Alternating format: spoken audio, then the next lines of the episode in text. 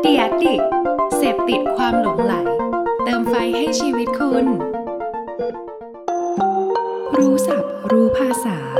กับโฆษณานุกรม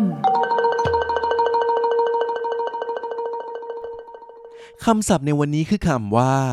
PDPA คำว่า PDPA ย่อมาจาก Personal Data Protection Act ซึ่งคือพระราชบัญญัติคุ้มครองข้อมูลส่วนบุคคล โดยให้องค์กรหรือหน่วยงานที่เกี่ยวข้องกับการจัดเก็บข้อมูลส่วนบุคคล ไม่สามารถนำข้อมูลดังกล่าวไปใช้ได้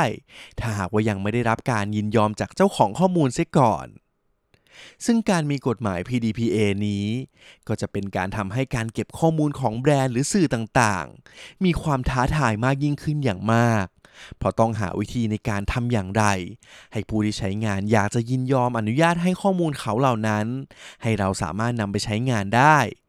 จึงเป็นการบ้านที่สำคัญอย่างมากสำหรับทุกองค์กรณตอนนี้ ว่าจะจัดการกับการเก็บข้อมูลเหล่านี้อย่างไร เพื่อให้ถูกต้องตามกฎหมายของ PDPA นั่นเองล่ะครับ